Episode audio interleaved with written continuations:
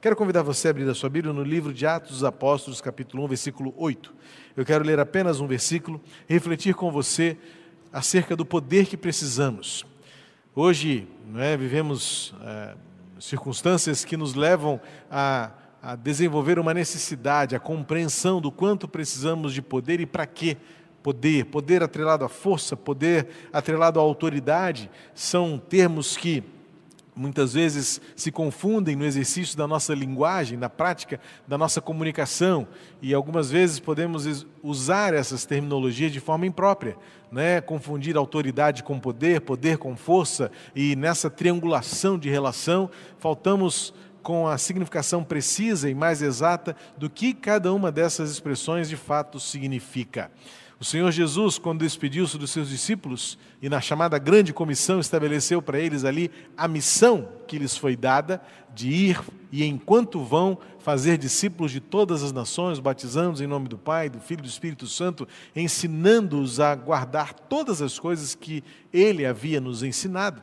Ele diz antes, dando como um preâmbulo, como uma, um preparo para, esta, para este comissionamento, ele diz: todo poder e toda autoridade me foi dada nos céus e na terra. Ou seja, o próprio Senhor Jesus muda ou distingue a diferença entre poder e autoridade. A autoridade é aquilo que alguém tem pela posição que ocupa, e o poder é a capacidade de exercitar e de exercer força com algum propósito. E Jesus disse segundo Lucas registrou no seu livro de Atos dos Apóstolos, nesse mesmo contexto é, da, da, do último encontro com seus discípulos, que ele deixou-nos não só uma missão, mas uma capacitação para cumprir esta missão. E ele diz lá então em Atos 1, versículo 8, um versículo apenas, quando ele diz aos, aos seus discípulos que diante das coisas futuras, eles não teriam e nós não teríamos capacidade de compreender os tempos, as épocas, porque o Pai é quem exerce e fixa isso segundo a sua autoridade. Então, existe alguém que governa, alguém que tem esta autoridade para determinar o como, o quando, o quem. Esta é a realidade que vem da eternidade para nós, humanos, mortais. Mas Jesus completa no versículo 8 o que nos compete, aquilo que restou-nos para fazer, exercer e viver. Ele diz então no versículo 8: Mas vocês, veja, a autoridade vem de Deus, e agora ele dirige para os discípulos e diz: Mas vocês receberão poder ao descer sobre vocês o Espírito Santo e serão minhas testemunhas, tanto em Jerusalém como em toda a Judéia e Samaria, até os confins da terra. Esse texto tem me levado a uma reflexão importante, porque muito se fala em, nesta, nesta tríade de força, poder e autoridade. Eu fiz justamente essa triangulação para mostrar que na vida, na nossa existência, somente uma pessoa tem autoridade, ou deve ter autoridade. Nós estamos sujeitos, submissos a uma única autoridade, a um único governo, a uma única instância a quem nós devemos submetermos-nos e temer a autoridade divina. Mas esta autoridade divina deu-nos o que Jesus atribui como poder. A palavra original aqui é a mesma de onde vem a palavra dinamite não é? ou seja, algo que de dentro para fora, não é? essa explosão causa transformação.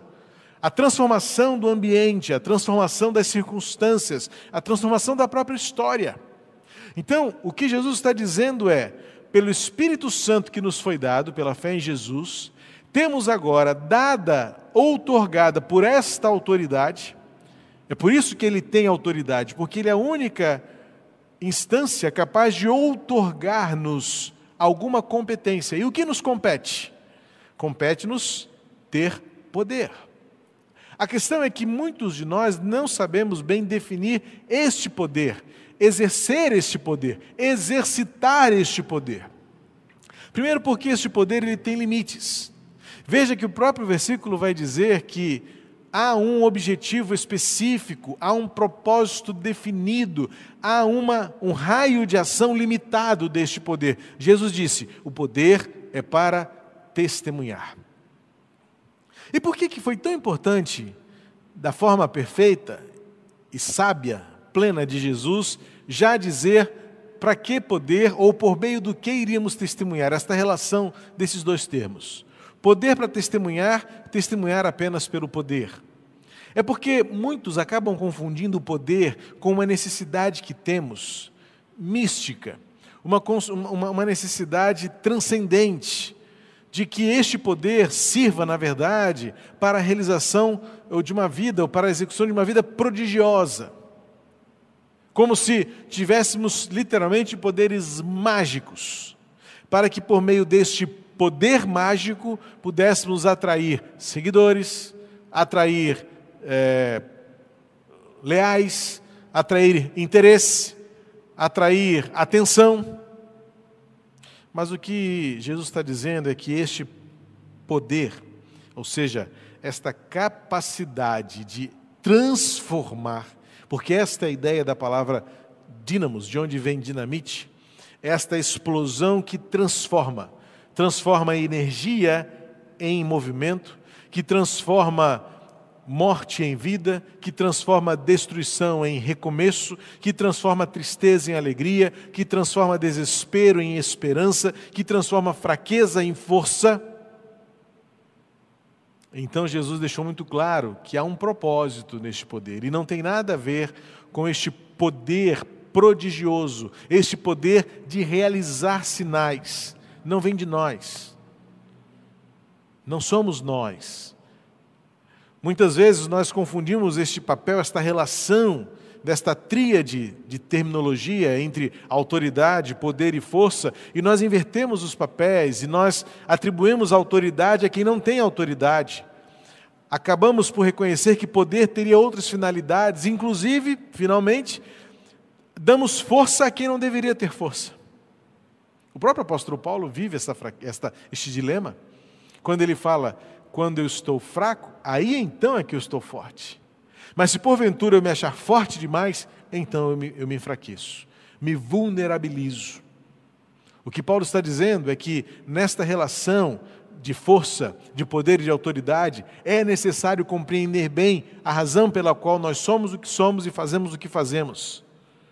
E qual o motivo, qual o propósito da força que nos é dada, do poder que nos foi otorgado e da autoridade que existe, soberana, suprema, única, a autoridade do eterno. Então Jesus deixa claro que ele, sendo um Deus, Deus, sendo um Deus inegavelmente poderoso, infinitamente capaz, ilimitado em toda a sua capacidade e seu poder, ele, pela graça, decidiu compartilhar conosco o que Jesus chama de poder, o dínamos, esta força recriadora.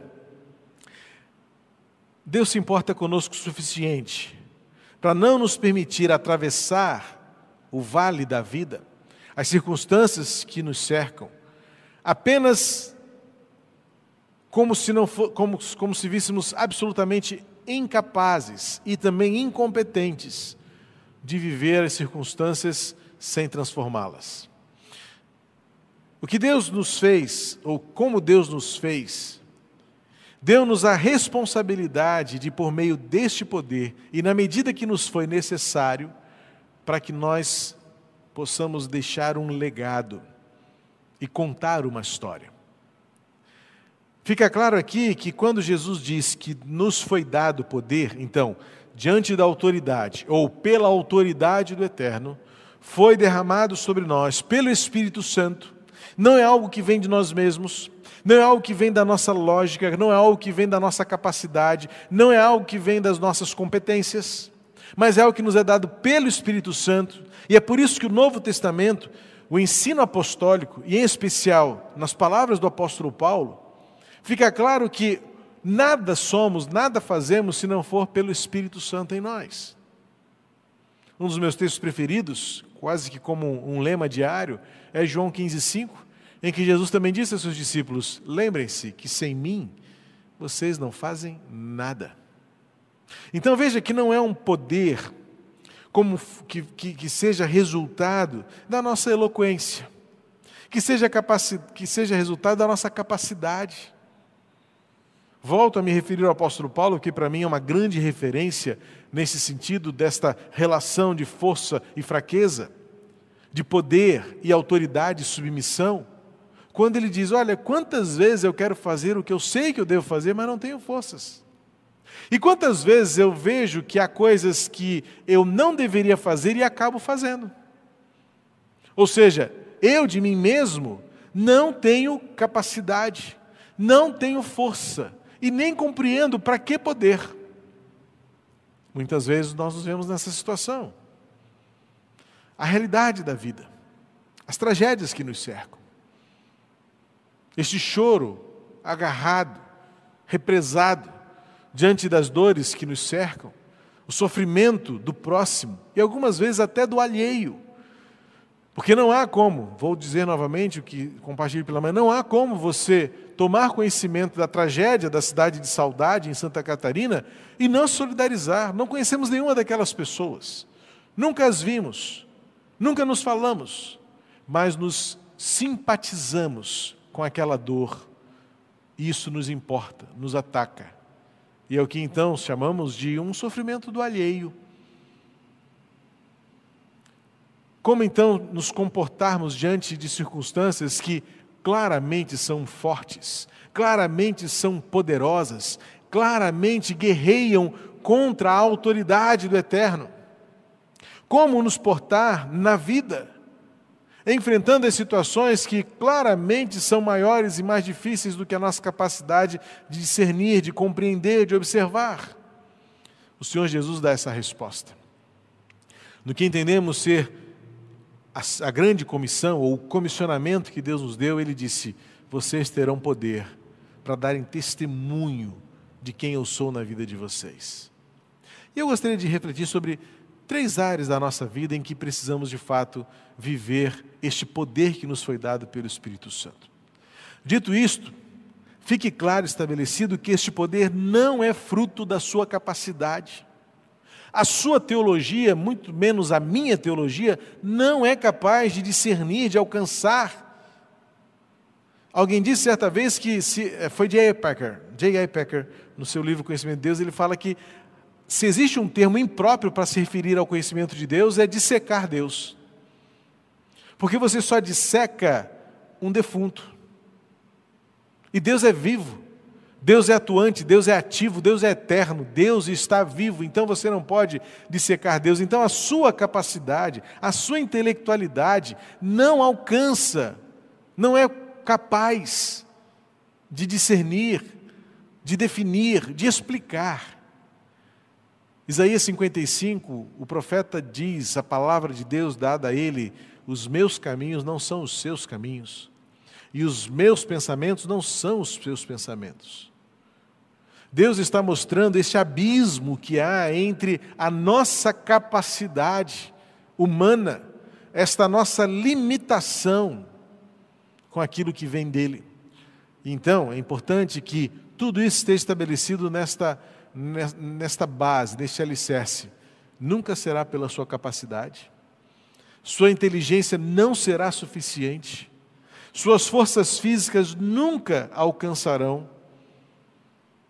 Nós precisamos do Espírito Santo, do invisível, que nos capacita a enxergar com o coração as bênçãos que Deus tem reservado para nós. Então, três áreas da nossa vida que, pela, para as quais nós precisamos deste poder que o Espírito Santo nos deu, nos deu para testemunhar.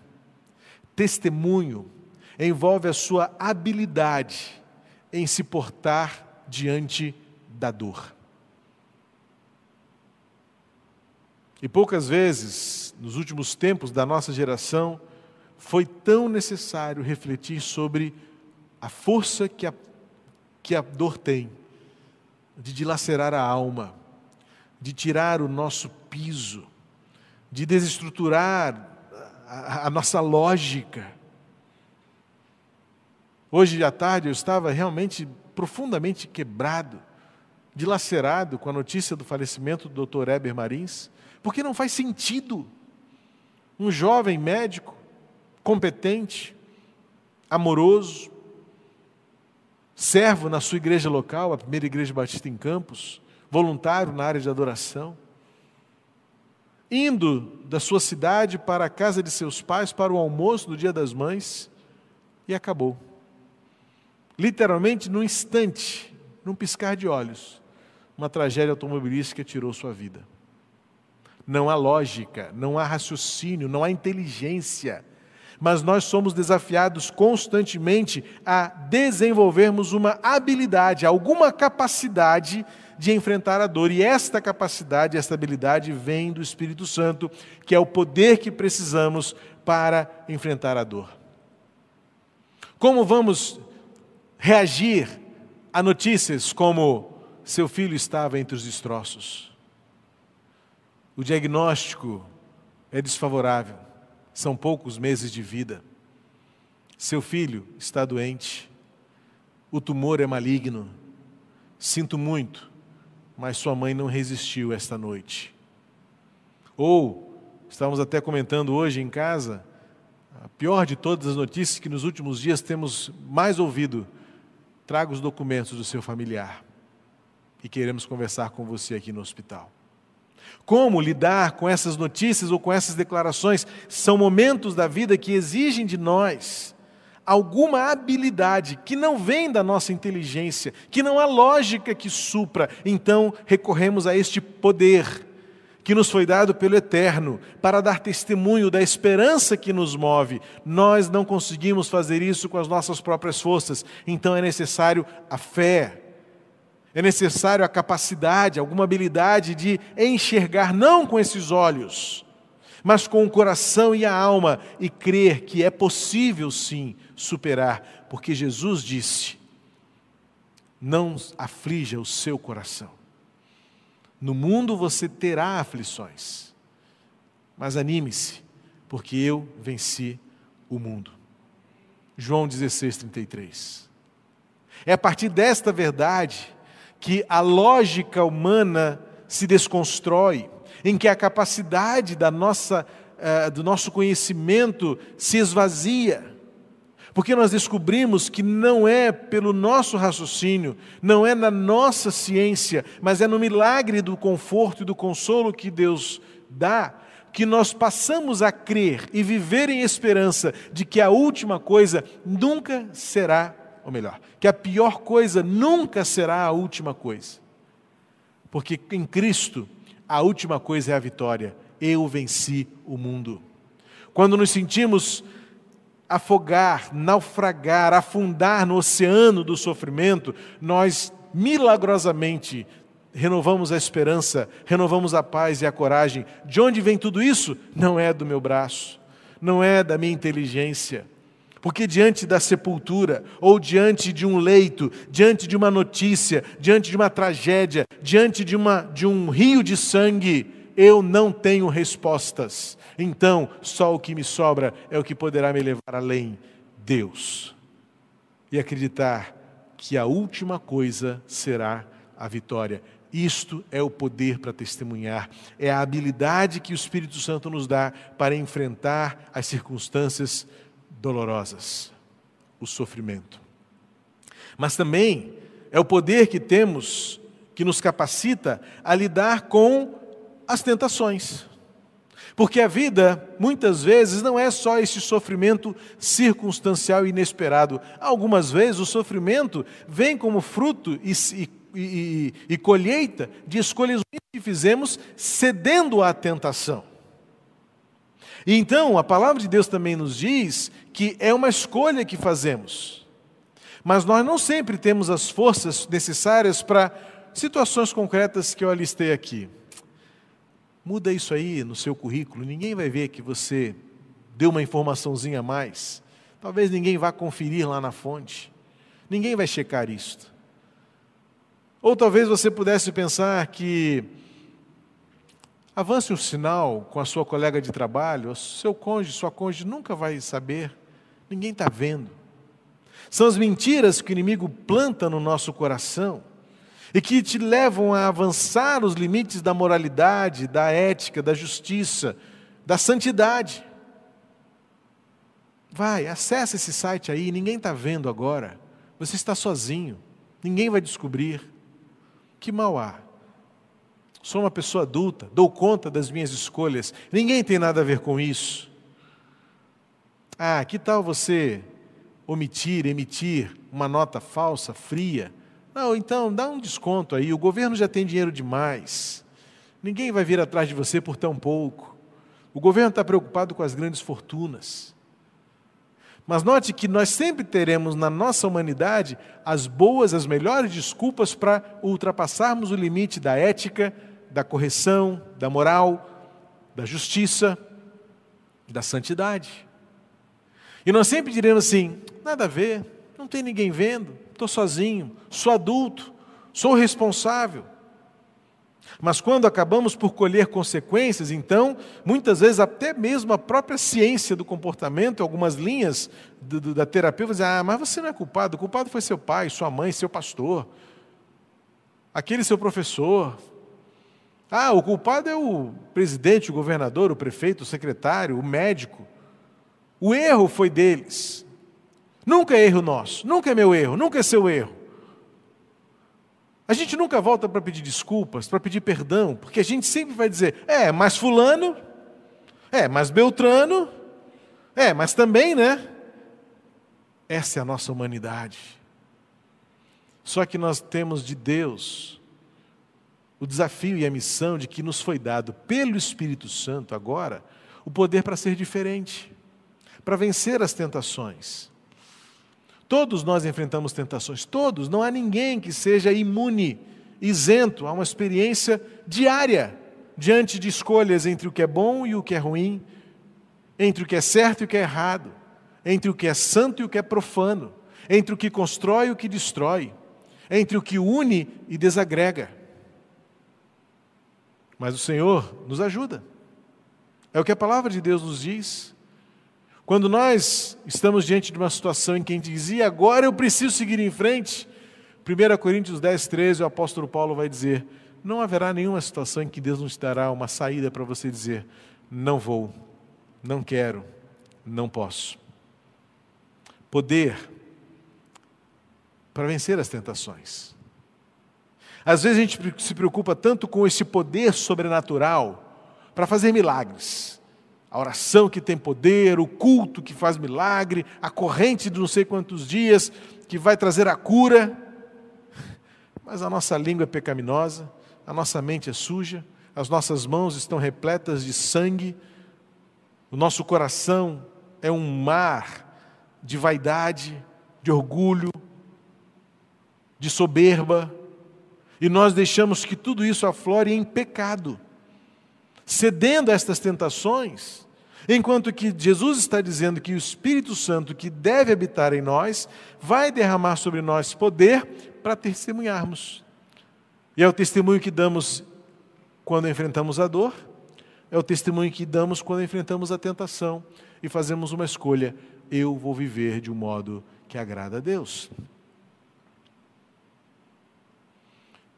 E por último, eu entendo que este poder para testemunhar é o poder que nos faz ser diferente ou diferentes de todos os outros, porque nós escolhemos viver corretamente. É um pouco além de vencer a tentação, porque muitas vezes vencer a tentação é você ser forte para dizer não.